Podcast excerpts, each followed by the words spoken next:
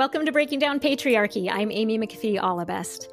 Today we are presenting a four part series on patriarchy and the LGBTQ community, with the crux being the Supreme Court case Obergefell versus Hodges in 2015, which granted same sex couples the right to marry and effectively overruled states' rights to prohibit same sex marriage. My guest is my dear friend and classmate in Stanford's Masters of Liberal Arts program, Matthew Nelson. Hi, Matthew. Hi from Oakland, Amy. I am so deeply honored to be on this journey with you, Matthew. Thank you so much for being here. And there's no one I trust more with the map, compass, and provisions for this journey than you, Amy. So thank you for having me here. Mm, thank you.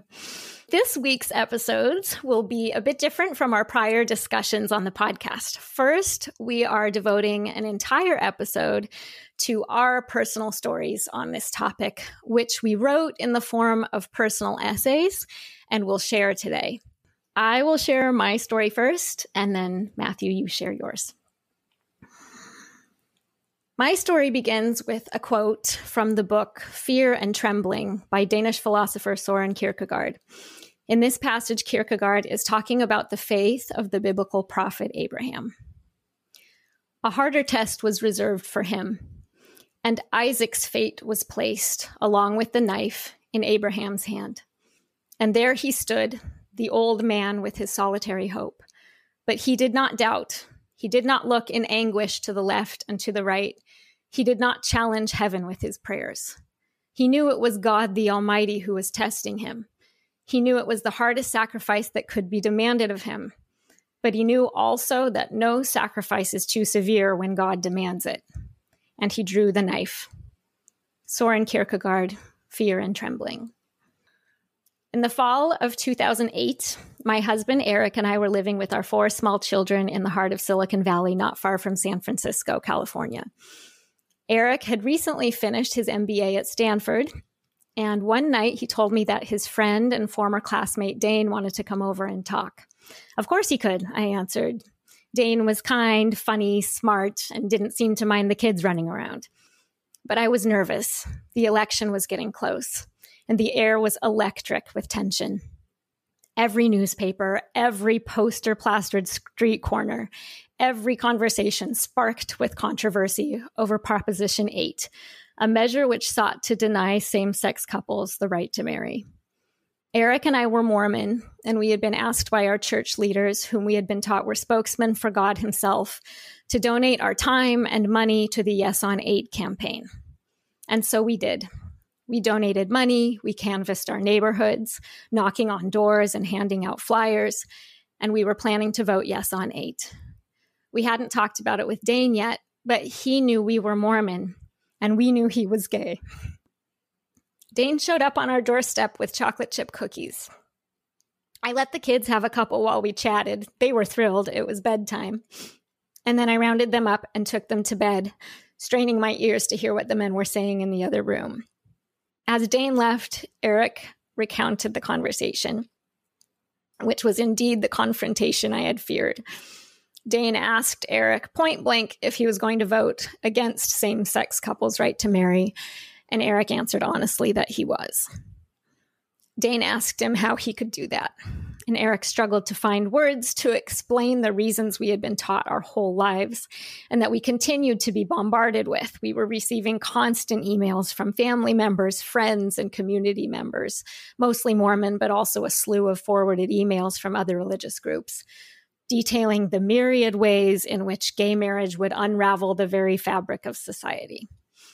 Talking with Dane, though, face to face, Eric suddenly found those reasons too hurtful and too absurd to say out loud.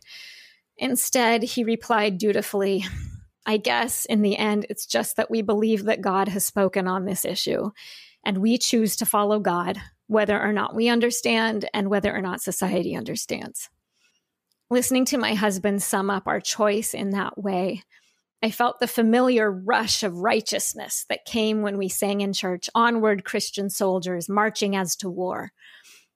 But that virtuous surety only lasted a second. It faded fast and left me with a dis ease that made me almost physically ill.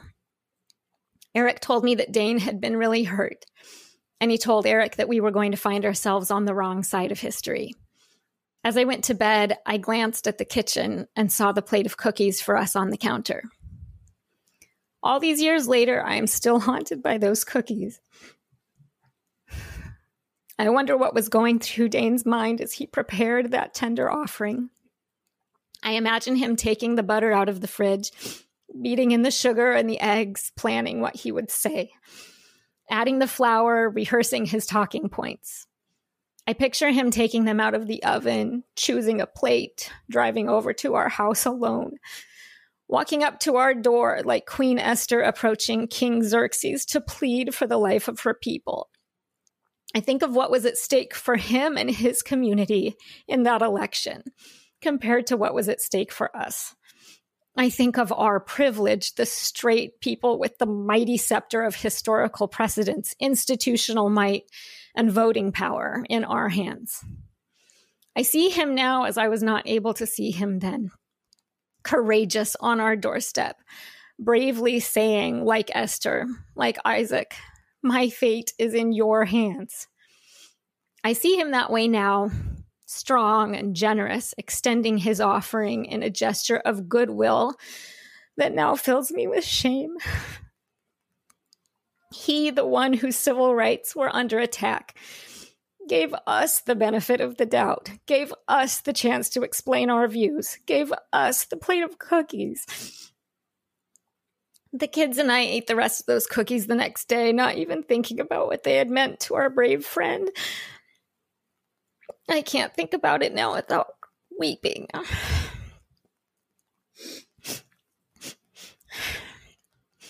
I say we didn't think about what those cookies meant, but that's not true. Eric and I talked about it constantly. I had grown up in an environment where I absorbed a general sense of homophobia that was frequently confirmed at church, and there were no influences counteracting that gradual formation of bias and condemnation. Eric, on the other hand, had been raised in a politically active, explicitly homophobic environment my upbringing had taught me to hate the sin, but love the sinner. His had taught him to hate the sin and avoid the sinner at all costs. So it was a shock for Eric when early on in his business school program, he attended the student lecture series he and a friend had started. And his friend Mark, whom Eric really liked and respected, chose as his lecture topic not his impressive pre business school career, not his athletic endeavors, but instead what it had felt like to realize he was gay. Mark stood in front of his classmates and talked about how scared he had been, and that his first thought as a gay teenager was to kill himself. Eric came home from the lecture that night and he cried and cried and cried, considering for the first time in his life what it might feel like to be queer in this world by the time Prop 8 hit in 2008, we were awakening intellectually as well as socially and emotionally. I remember arguing with my staunchly obedient Mormon mom friends that denying fellow citizens a civil right that we ourselves enjoyed was un American and that it was unkind, that it was morally wrong. I remember saying that it seemed especially ironic and hypocritical for the descendants of persecuted polygamous Mormons to use the argument that marriage is between one man and one woman to restrict the marriage rights of others. I remember these friends arguing back that this was all about protecting children be- from being adopted by gay parents. One friend told me that kids would be better off being raised in foster care than being adopted by parents who were gay. I remember crying a lot. I couldn't look my non Mormon friends in the eye, knowing I could never explain why I was going to do something that felt so wrong. I thought often about Abraham, Kierkegaard's knight of faith, who was willing to sacrifice not only his only child, but his obedience to the great commandment, the first divine injunction, Thou shalt not kill. Abraham placed his moral code and his conscience on the altar along with his child. That child who represented the love of his life, the love of his wife's life. Did Sarah even know what Abraham had agreed to do? Isaac was their only chance at the posterity which God had promised would number the stars in the sky, the sands of the sea. It didn't make sense It was morally indefensible. It would desolate him. But Abraham prepared to do it anyway. It was the ultimate test, and Abraham passed. I am Abraham, I repeated as my stomach churned. I am Abraham. So on November 4th, 2008, I readied the ropes and sharpened the knife. And I took my gay brothers and sisters to Mount Moriah to be sacrificed. I closed my eyes to block out their faces, and I prayed with all my heart that an angel would stay my hand, telling me it was okay. I didn't have to do it. My willingness to obey was enough, and I had passed the test. But no such angel came. I voted, along with scores of other Mormons and Catholics and non religious voters whose motives I can only imagine. And Californians passed Proposition 8 by 52%. For a long time, I really did feel that I had done the right thing. And the more my conscience protested, the more sanctified I felt. If it weren't hard, it wouldn't be a trial of faith, I remember saying over and over. I avoided the gay people I knew, unable to bear the searing guilt I felt when they were invariably so nice to me, despite knowing I was Mormon. Clinging to scripture to combat my remorse, I turned to Genesis and Kierkegaard. But as months and years passed, I found that in place of the peace and confidence that had been promised for passing God's test of obedience, I felt more and more sick. I read the news following the court cases mounting to overturn California's vote. And as most of my Mormon friends clamored that the voice of the people must be upheld, I found myself secretly rooting for the Supreme Court to step in and override California's vote, as it had done in the mid 20th century when virulently racist southern states refused to desegregate. It was too late for me to redeem myself, but perhaps it was not too late to revive Isaac. Perhaps the Supreme Court would step in like an angel after all. I remember the day in 2010 when the federal court deemed Proposition 8 unconstitutional. And I also remember the summer day in 2015 when I found my 14 year old daughter sobbing with joy in her room. And she told me the news that the United States Supreme Court, via the case Obergefell v. Hodges, had guaranteed marriage equality for all. I marveled at her purity and goodness, and I hugged her as we cried. I know that some people will tell me that my story uses too extreme a metaphor. I didn't actually kill anyone. Are you sure?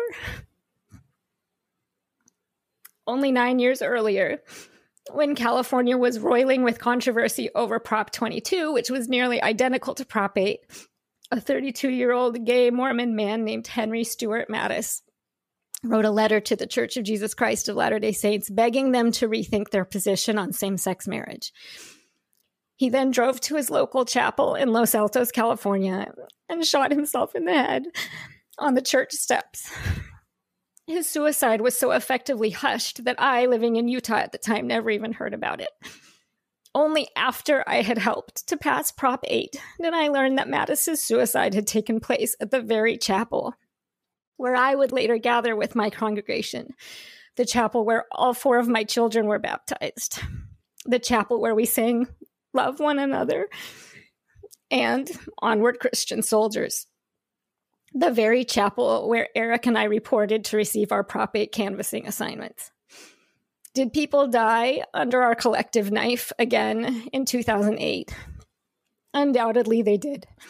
This knowledge will haunt me for the rest of my life and even for the queer people who survived Prop 8 physically. I helped to sacrifice their inalienable right to life, liberty, and the pursuit of happiness. Marriage and family was the greatest joy, my church said. But that fulfillment, that joy, was not allowed for some of our brothers and sisters. All of that joy, all of that meaning is not for them. When I consider what that would have felt like for Eric and me, if our beloved religion had not only denounced our love, but rallied our beloved community to make sure we could never, ever be married, that would feel in every way like death. I will never be Abraham again. I guess, to be honest, I never was like him in the first place. In Kierkegaard's words, Abraham did not look in anguish to the left and to the right. He did not challenge heaven with his prayers. I did. And I know now that that very anguish, that frantic looking to the left and right, that challenging heaven with my prayers, if anything was God, that was God. That anguish was the divine in me saying, This is not right. If there is a God, God would never ask us to sacrifice another human being's hopes and dreams and love and family on his altar. It was an unholy sacrifice. It was a sacrifice that wasn't mine to make. And I will be sorry for the rest of my life. Thank you for that, Amy. Parker Palmer, a true humanist of our age, author of Healing the Heart of Democracy and the Courage to Teach, wrote The more you know another person's story, the less possible it is to see that person as your enemy. Toward that end, I hope you will take away truth in the recounting of my story that illuminates the experiences of gay boys and men in the US. Of course, I speak to you not just as an openly gay man, but also as a Christian, a husband, a teacher and a student, and a cisgender man with flaws. I grew up in central Massachusetts, outside of Worcester, a blue collar city 40 miles west of Boston. I went to St. John's High School in Shrewsbury. Like many teens, I yearned for meaning and purpose, and the high liturgy of hypocrisies of the Roman Church gave way to a more biblicist sect, a kind of neo Calvinist evangelicalism. After being born again in this church of my high school journey, what I now realize in retrospect was a juggernaut of the worst muscular Christianity and complementarian misogyny. I converted many members of my family. Ironic, I know, given how you might be able to foresee how that would really backfire on me. I preached in the church and led the youth group. As a teen, I was confident, but also hid a great uncertainty about myself. I knew I did not have the same feelings for girls that many of my peers had. My desire was from for some of my male friends, like my best friend Nick, starting in the seventh grade. This was something I discovered about myself, something I knew as someone realizes in adolescence that they are taller than others or have natural artistic capacities or athletic abilities. Nothing about this realization was chosen. And I knew at my core it was something that would always be true of me. Yet, the faith I was drawn to condemned my desire as sick and sinful. I loved Jesus and I loved walking the Christian path, but I also realized that I was becoming what people called gay.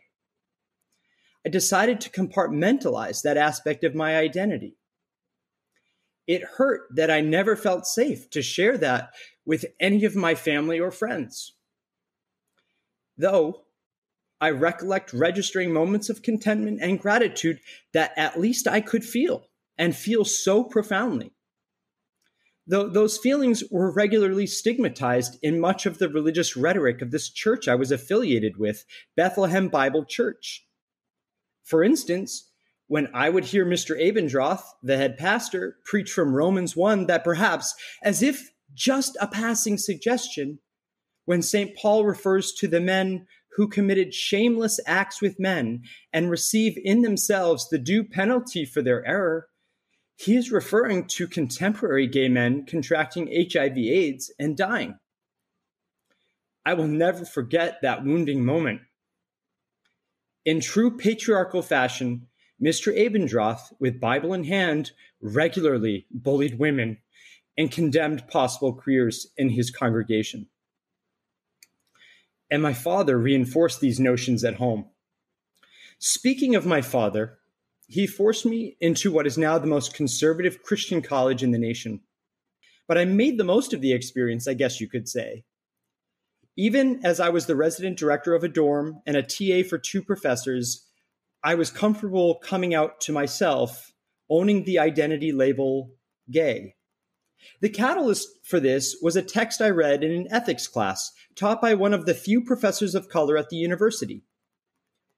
Richard B. Hays, ethicist at Duke University, revealed a diversity of ethical frameworks in his book, The Moral Vision of the New Testament. The chapter on homosexuality, arguing for the inclusion of LGBTQ people in the church, though opposed to same sex marriage and queer ordination, was a revelation to me. So I pursued a deep independent study in Christian ethical thought concerning LGBTQ people in the church and queer rights. All this I knew I had to do in utter secrecy. Yes, I even hid my books and articles underneath my dorm mattress so no one would find me out. By the end of that collegiate experience, I was ready to be myself, even if I couldn't come out for fear of retribution. Driven by my love of learning and a calling to teach, I secured a place at Harvard to study the history of religion. Thrilled to be at a university that championed freedom of thought and personal expression, I devoted myself to history, gender and sexuality studies, and politics in the academic study of religion. But it wasn't even before I had my first class of my graduate degree I was spiritually raped. I understand that characterizing the following story as such will be quite controversial, but I haven't found a better way of doing so all these years. I came out to my mother on Christmas Day 2003. I called her to the couch in the basement of my family home and surrounded by books, as if foot soldiers in my mission to explain myself clearly, I told her that I had one more gift to give her. Perplexed and curious about the books piled high, she insisted I get right to the matter. I disclosed to her that I was gay. She paused, and then she said, But you were always so athletic, so good at soccer. and we laughed. And then, in a more serious tone, she said, I want to know what God has to say about this. To which I replied, I do too, but it won't be as simple as pointing to a verse in the Bible to sum it up. She then pledged to me that even if her closest friends should turn on her for it, she would never stop loving me. From the first, she assured me of her unconditional love. In the weeks following the new year, 2004, my sister was preparing her wedding to a man she met at a Bible college in Pennsylvania. She requested that I read scripture in the wedding, and I was honored to do so.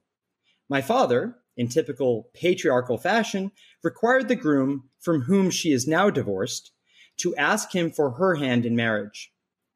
Once granted, my father would hand her off during a traditional ceremony as if she were his property to give away. My mother suggested that I should come out to my sister, convinced she would affirm and love me because of my bravery to do so.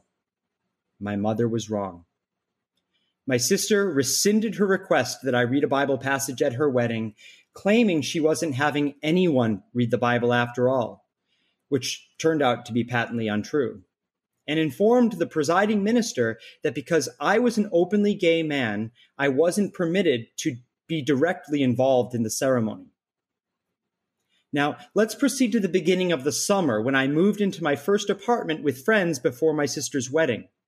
I was working a part time job in Harvard Square, exhilarated to be on the verge of commencing my Master of Divinity degree. One day, I received a phone call. It was Mr. Abendroth, the pastor of the church I had left many months before because it was so wildly discordant with my evolving beliefs. His words are indelibly etched on my gray matter. Matt, the pastor who is officiating your sister's wedding, told me you are living an openly gay lifestyle. What's more, I know your father knows nothing about this. Let me be clear. You have two days to tell him about this, or I will. I was enraged. I told him he was abusing his power as a so called religious authority and that he had no right to force me to come out to my father against my will. He replied, You tell him, or I will. And then I hung up the phone. Consequently, I collapsed to the ground, and people around me helped me get back to my feet, asking if I was okay. This is why I call it spiritual rape. Mr. Abendroth was using his conferred authority as a Christian pastor with this ultimatum to harm me. He was threatening to disclose my truth, and without my consent. Religious leaders should never wield personal information as a cudgel to try to gain power over a person or weaken an individual that they now deem an apostate. Mr. Abendroth did this to me. Now in Harvard Yard, I called my father to do what Mr. Abendroth was forcing me to do tell him I'm gay at a time I did not choose and under circumstances I did not believe safe. That agency was taken from me the moment Mr. Abendroth abused his power in classical patriarchal fashion. So I called my father and I told him I'm gay. His answer was again, things so painful are never forgotten. If you were a murderer or a sexual predator, I would still love you. He was equating my forced admission of queer identity with heinous crimes. To date, that is the best I've heard from my father about Mr. Abendroth's odious, perverse, and contemptuous abuse of power. Harvard Divinity School proved to be everything I needed it to be. Not only was it academically enriching, I took classes across the university, but it prepared me to teach and live out my queerness through activism. From there, I have devoted my life to teaching.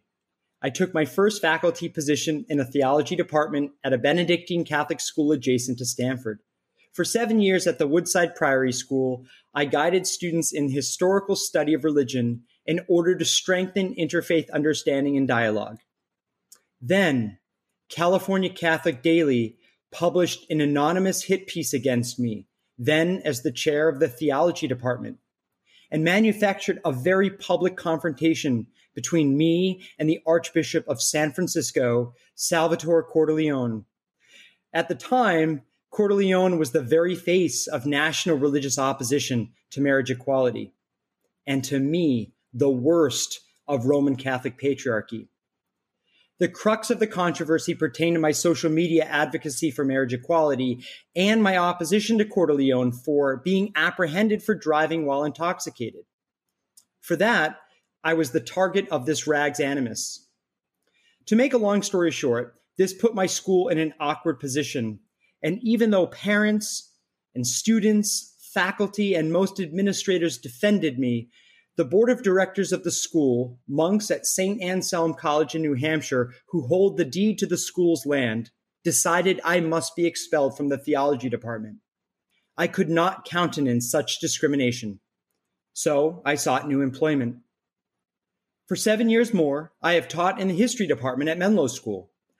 I'm the faculty moderator of Spectrum and Rainbow Clubs, our Alliance and Affinity groups, respectively, and I hope to teach a queer theory class in a couple of years. Through my work with teens, I hope my students see in me a person who cares about them, sees them, all of their beautiful rainbow uniqueness.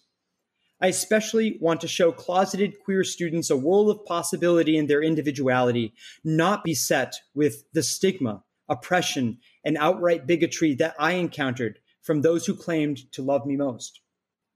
Today, I am married to Robert Kuhn, the love of my life, for a dozen meaningful and fulfilled years. I dedicate this talk to my mother, Denise, who has been unfailing in her love and support.